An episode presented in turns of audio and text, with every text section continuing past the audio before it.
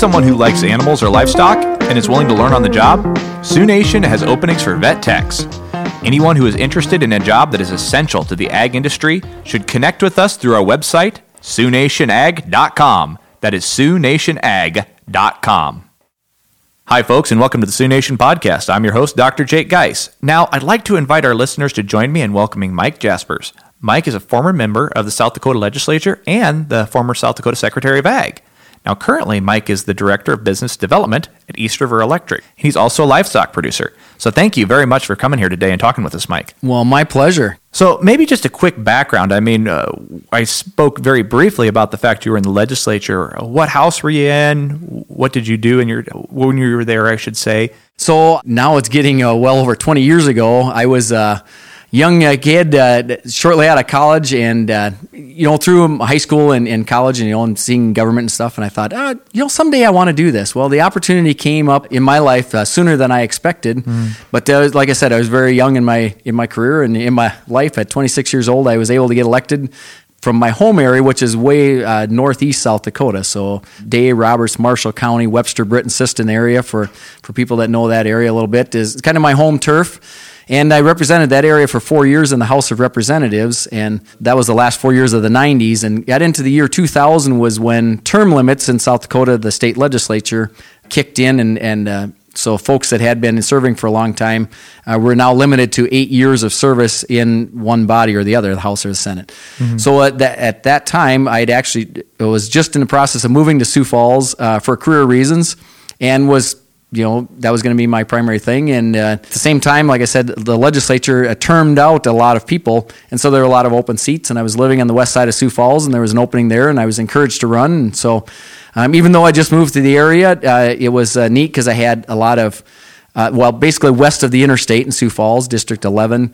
And but at that time went way out to Wall Lake area for mm. our people around the Sioux Falls area that know. So I had some agriculture and, and things, and so I was able to then serve another four years down here, uh, two more in the in the House, and then my last two years in the Senate. And that time I decided that uh, well, I came down to Sioux Falls. I I couldn't run fast enough, and I got caught, and I got married, and took to the to the altar, and so uh, you know we were ready to start a family, and it's time to kind of stay home 12 months out of the year and, and do business. So, so I served eight years uh, total in legislature at that time. And so then later down the road, you had an opportunity to be Secretary of Agriculture. Yes. Uh, so going back to my legislative experience, uh, there was another uh, uh, freshman legislator at that time, the same time I was, by the name of Dennis Daugaard. Oh, I've heard of that guy. So yeah, yeah. So so had I, and, fortunately for me, he had uh, remembered my name too a little bit. And toward the end of his administration as governor, uh, he had an opening as the Secretary of Ag, and he knew that I was still actively involved in agriculture and and had done some other things. And I uh, held the role of uh, state director for uh, USDA Rural Development, for kind of the economic development wing of the U.S. Department of Ag, and different things. And so he had uh, called and asked if I would I would serve as Secretary of Agriculture. So I was very honored to do that. It was a, a great job and helped uh, helped me advocate for a lot of things that I'm passionate about, South Dakota and agriculture primarily. But now you've transitioned into a different role with East River Electric. So maybe you could describe a little bit of what you do to the listening audience so they understand how this role is so unique but benefits the people that live in rural South Dakota in ways kind of like what you wanted to accomplish with Secretary of Agriculture. Sure. Well, so first of all, uh, maybe some people uh, don't uh, know who East River Electric is. So we are the uh, wholesale providers in the rural electric cooperative system, and our, our, geographical territory is just about all of eastern South Dakota and portions of western Minnesota that kind of uh, tail in, going over to like Marshall, Minnesota, and beyond, and kind of just pushed across the border a ways.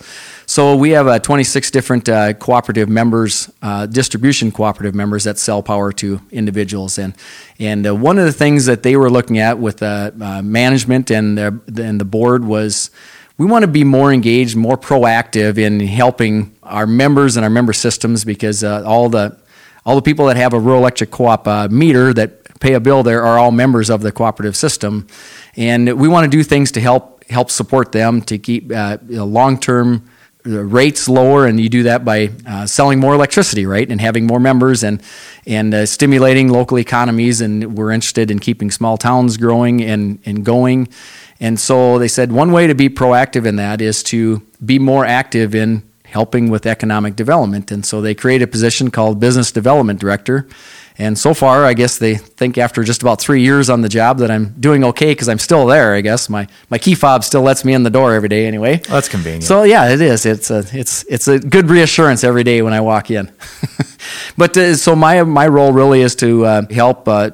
Uh, facilitate that. Uh, uh, we have uh, different member systems work with different economic development directors across the state and the area, or individual people who have a business idea or you know need some extra financing or assistance or connections, or or looking at larger projects.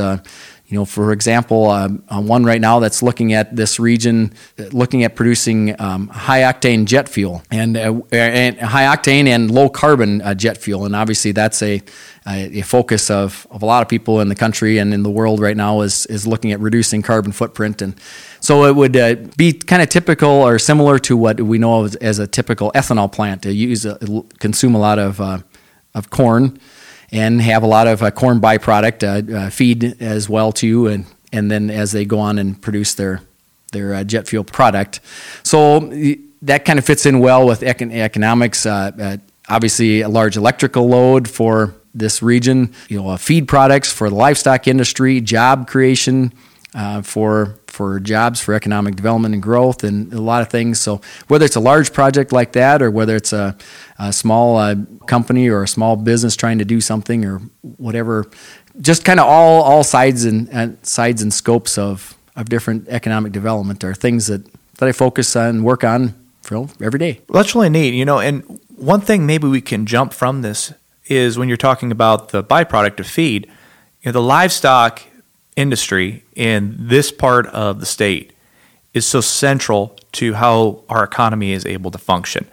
We don't usually think about it if we're not coming in contact with day to day, obviously, like you and I do with our jobs.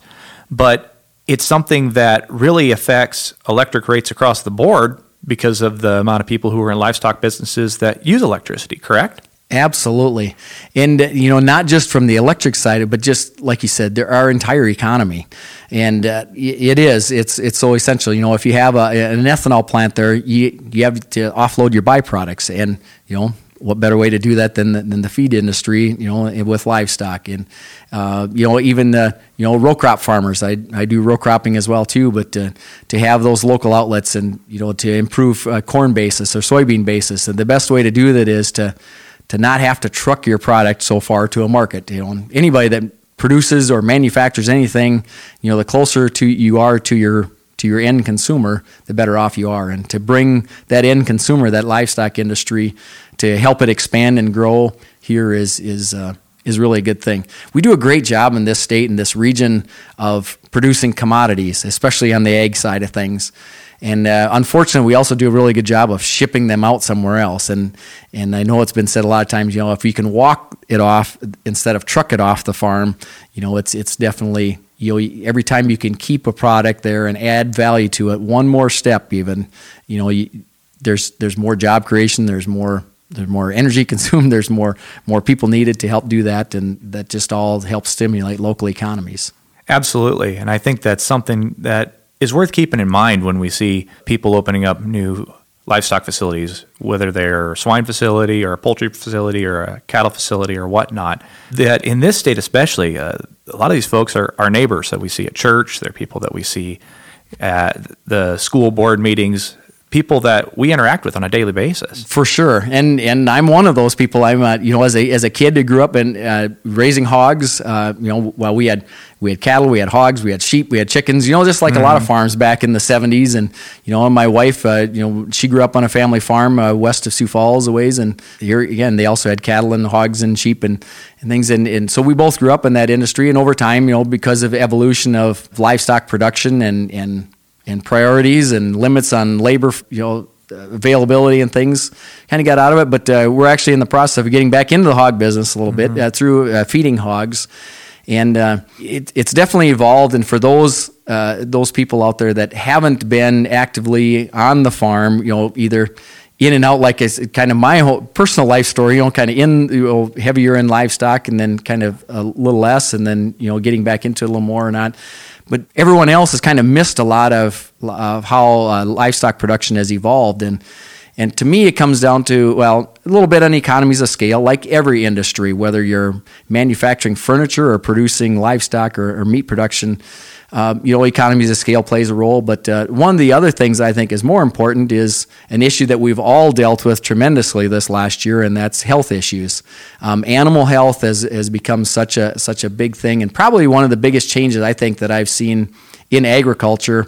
Um, soil health on the on the crop production side, and uh, animals actually help a lot with that too, but also um, animal health, and that's really a big concern. Whether it's my cattle herd or or getting back in the hog industry, um, my involvement in the hog industry looks a lot different now than it did when I was a kid, or even you know as it was as I was doing chores and having some investment, and I was paying for a lot of my college tuition back in the day. You know, the, the just the facilities, and and the big reason for that is for for the health of the animal and biosecurity reasons, and and stopping uh, highly contagious diseases. And like I said, we all are a lot more aware of highly contagious diseases than we ever were before. Mm-hmm. But uh, you know, when you when you focus on a certain illness like uh, the, you know with the COVID nineteen pandemic, we've also found that we're focused on a lot more and we're healthier in a lot of other ways. You know, I think uh, if you talk to the healthcare systems around the uh, the number of RSV cases in in infants and you really young children has probably decreased tremendously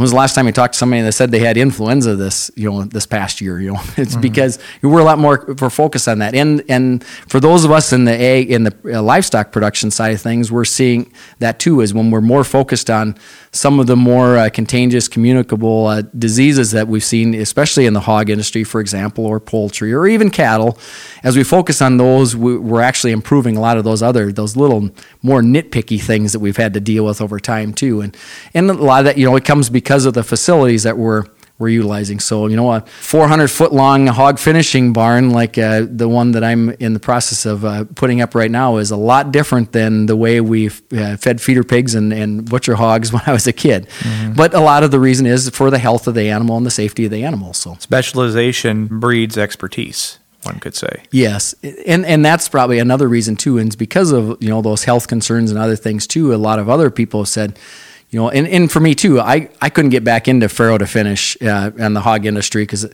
one, I don't have the labor force and I'm involved in too many other things, but I can f- focus on just one thing or have a facility that just focuses on one portion of that and allow others to be experts in other areas of the hog production. So it's kind of segments it and stuff, but uh, it is a way for me to, to get back and involved and, and to feed more corn and soybeans locally and ship less of, less of them out as well. But the mm-hmm. other side of it, not just animal health, but the other thing in agriculture that's uh, that I've seen evolve a, a lot too is is soil health. And I'll be real honest, that's the thing I'm most excited about getting back in the hog industry is the access to that natural fertilizer. Mm-hmm. And, uh, you know, we've always utilized it and, uh, you know, even some of the uh, farmland that I started uh, renting from my in-laws and, you know, I could tell where that, where that uh, manure field always was. And, you know, we had that one back home too. And, and, uh, you know, when we pitched out the, uh, the straw, straw pens out of the farrowing barn twice a, twice a week. And, and it was uh, you know pretty good wind chill on a 15 degree or colder day. And uh, dad sent you out to spread the manure while he was bedding the barn. And that wd alice got pretty cold there with that wind going. And yeah I wasn't so concerned about going to the far end of the field to make sure manure got spread in that sandy knoll. I was just once I got in the field to the front corner, I dumped it and got back so I can warm up again.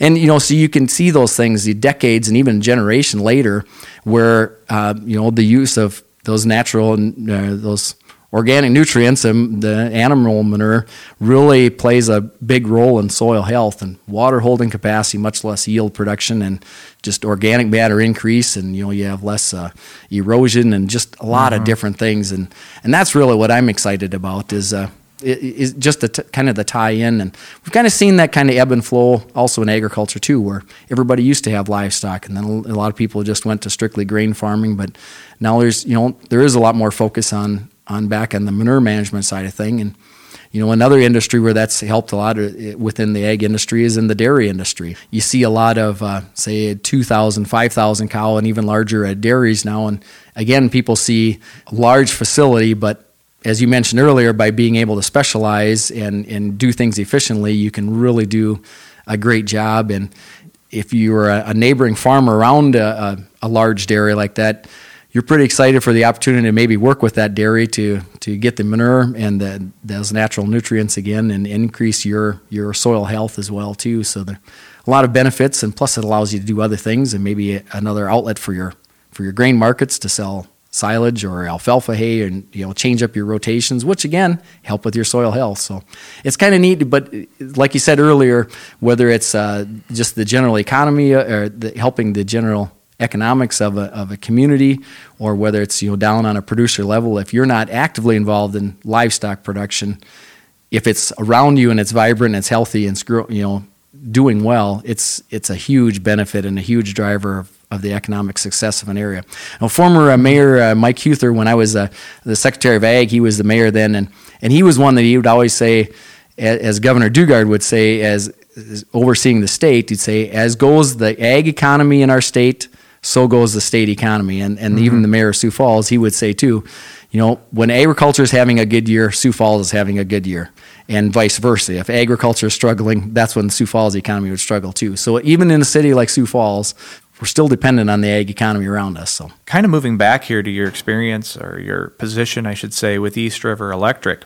What you're doing in the business development department of East River Electric has direct impacts with livestock producers, and you work directly with them in different ways. Could you describe a little bit about how that all unfolds? One of the things, as as I was assuming my role with East River Electric, was uh, and a lot of work, at, groundwork had been laid before I got there too by uh, folks at East River was just seeing that the importance of, of, livestock in the overall economy and the success of, of the rural electric cooperatives around and our ability to continue to serve uh, our consumers, our members, and, and provide uh, that in an efficient manner. So, so, we wanted to really to make sure that we are educating and, and advocating a little bit for the things that are important in our surrounding us. In doing that, uh, one of the things that we did shortly after I I came on board was we held a livestock summit where we kind of looked at the 30,000 foot level and said, here are the reasons why livestock is important. And, you know, some of the things we've already talked about, you know, the, you know, we have a lot of raw commodities, of feed sources, and, and how can you add extra value? And, you know, what's the, the, the nutrient level that we can help improve soil health through through the application of more uh, animal manure and things. And uh, you know, one of the other areas we looked at it is even just if you just want to continue being a grain farmer, you know, what is you know having neighbors that have a you know livestock around you? What does that do to help you? And uh, I remember some statistics that were uh, talked about then. We looked at uh, Sioux County, Iowa, so northwest Iowa, and anybody in this area knows that Sioux County, Iowa, has just a, a, a ton of livestock. They've really mm-hmm. embraced it over over the the past decades, and so as using that as a benchmark of saying, so what's the corn basis level or the local price, you know, not just off the Chicago Board of Trade, but what, how does that equate to the local basis? And, and a lot of what that says is how much of your corn is being consumed close to home because the price that a farmer gets goes down less or the basis gets wider or larger when more of that expense has to be paid in trucking or shipping to, to move the product to the end market. So when you have a, a narrow basis on corn, the farmer gets paid more for his, his corn, but it also means that there's a local market for it. And so they compared that as a baseline to uh, Parkston, South Dakota. And look back, say 20 years, and there was quite a disparity between those two basis levels because at the time there wasn't a lot of uh, feeding around there. And now you're seeing a lot more, just using a Parkston as that example, a lot more, especially in the hog industry, a lot of growth in the hog industry, a lot more corn being fed there. And if you look at it now compared to two decades ago, those local basis levels are are closer to being neck and neck versus seeing like wow that's a you know it was almost like it, it paid you to, to ship corn from truck put it on your truck and haul it from Parkston over to Sioux County Iowa. You know you could pay for your trucking and and now you could no longer do that. Meaning like you're better off selling it locally and so and what that shows is that it, when you increase your your your livestock, uh, you know, the amount of feed that's being, or the corn in this case, that's being consumed locally, you know, you're doing your grain farmers benefit as well too. Plus, you have more livestock. As a, uh, one of my predecessors, uh, Bill Even, who was Secretary of Ag early in the Daugaard administration, said, "Where you've got when you have jo- where you have chores, you have jobs." I think is how he said it. And uh, you know, when it comes to, to to you know to uh, agriculture. You know, you do crop production. Boy, our corn planters have gotten larger. Our, our our combines have gotten larger, and you can cover more acres with one with with each individual person. But when you have chores that have you know cows or sheep or chickens or or hogs or whatever it is that have to be fed twice a day or whatever, you have to have people on site all the time and monitoring, and, and that's what creates a lot of jobs. And so livestock agriculture does a great job of creating jobs. And that's what your summit really was ex- letting people know about that East River Electric put on. Right. And talking about all the benefits, and, and a lot of it is, uh, you know, maybe. For those uh, producers out there, they're saying, you know, maybe somebody like me that said, you know, I used to be real heavy in livestock and now I'm not so much anymore. Maybe I, you know, what are the benefits if I get back in, add some uh, solid cash flow to my operation? As we all know, the grain markets go up and down, and some years are profitable and some years you aren't. Or if it's somebody else that just says, you know, hey, I, I see things differently out there. I see a lot of confinement facilities. I see larger dairies. I see larger hog barns out there you know what's changed and you want to just learn more about what's going on. It, it it was kind of meant for both angles so that people can see and appreciate you know why things have changed. And you know the other side of it is is local tax bases. We we know when uh, when there's a lot of uh, you know uh, construction being done and you know when you put up a eight hundred thousand uh, hog feeding facility. You know that adds tax base to my local township, to my local county, and uh, you know the ones that I rely on heavily. You know, in, in rural South Dakota, uh, one of the biggest expenses they have is maintaining the road system that they have. That me as a farmer or, as a resident uh, really relies on. Uh, to, you know, for commuting and, and hauling, delivering my other products, and, and if I can be a part to help contribute to adding to that tax base, you know, that's a good thing too. So a lot of what we uh, did initially in that summit was to try to talk on that 30,000 foot level to to uh, really explore that a little more and, and educate people a little more of you know what is uh, you know uh, you know modern agriculture and more modern livestock agriculture.